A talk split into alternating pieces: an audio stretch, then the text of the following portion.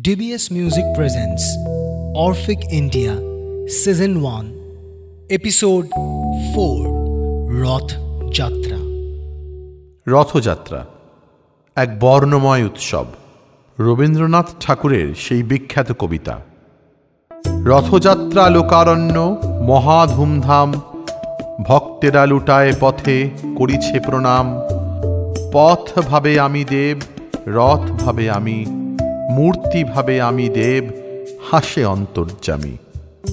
রথ শব্দের অর্থ যুদ্ধযান কিংবা ঘোড়ায় টানা হালকা যাত্রীবাহী গাড়ি। স্কন্ধ পুরাণে জগন্নাথ দেবের রথযাত্রার উল্লেখ আছে। পুরুষোত্তম ক্ষেত্র বা শ্রীক্ষেত্র বলে পুরীকেই বোঝানো হয়। পুরীতেই যেহেতু জগন্নাথ দেবের মন্দির স্থাপিত, তাই এই মন্দিরকে পবিত্র স্থান বলে মনে করা হয় ইতিহাসেও। রথযাত্রা পুরীর এক অন্যতম আকর্ষণ। প্রথমেই যাত্রা শুরু করে বড় ভাই বলভদ্রের রথ। এই রথের নাম তালধ্বজ। রথটির চোদ্দটি চাকা, উচ্চতায় চল্লিশ ফুট। রথের আবরণের রং নীল। তারপর যাত্রা শুরু হয় বোন সুভদ্রার রথ। রথের নাম দর্পদলন। উচ্চতায় প্রায় তেতাল্লিশ ফুট। রথের বারোটি চাকা।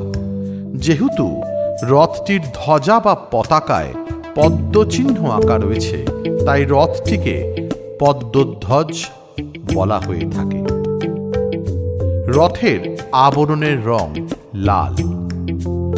সর্বশেষ শ্রীকৃষ্ণ বা জগন্নাথ দেবের রথ। রথটির নাম নন্দী ঘোষ। পতাকায় কপিরাজ হনুমানের মূর্তি আঁকা রয়েছে। তাই রথের নাম কপিধ্বজ। উচ্চতায় পঁয়তাল্লিশ ফুট।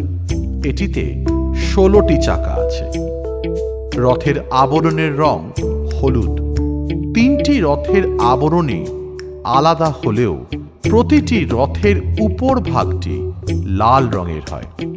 সমুদ্র উপকূলবর্তী জগন্নাথ মন্দির থেকে প্রতি বছর প্রায় তিন মাইল দূরে গুন্ডিচা মন্দিরের উদ্দেশ্যে রওনা হয় প্রভু জগন্নাথের এই তিন রথ।